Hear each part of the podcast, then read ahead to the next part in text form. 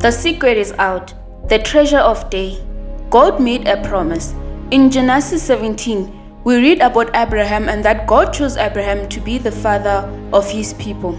God gave Abraham a promise that he would bless Abraham's descendants as numerous as all the stars in the sky.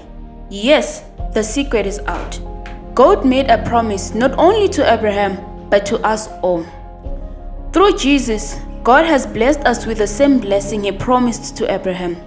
Jesus died so that we could have the Spirit that God promised and receive this promise by believing in Him. Just like Abraham moved in faith, trusting in the wisdom of God, we need to move in obedience to God. Jesus was our example of how to move on the Word of God. Romans 4, verse 18 says, Clearly, God's promise to give the whole earth to Abraham and his descendants was based on his obedience to God's law, but on a right relationship with God that comes by faith.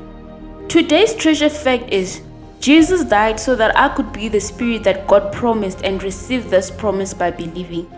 Yes, all the promises of God are in the Bible for us. God's promise to love us forever, to never leave us, and to keep us safe.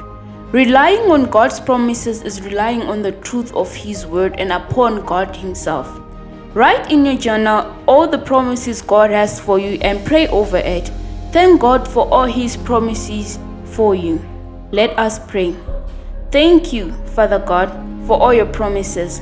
Thank you for your love and for giving your spirit to me to help me and be with me. Help me to be patient and to always rely on you. In Jesus' name we pray. Amen.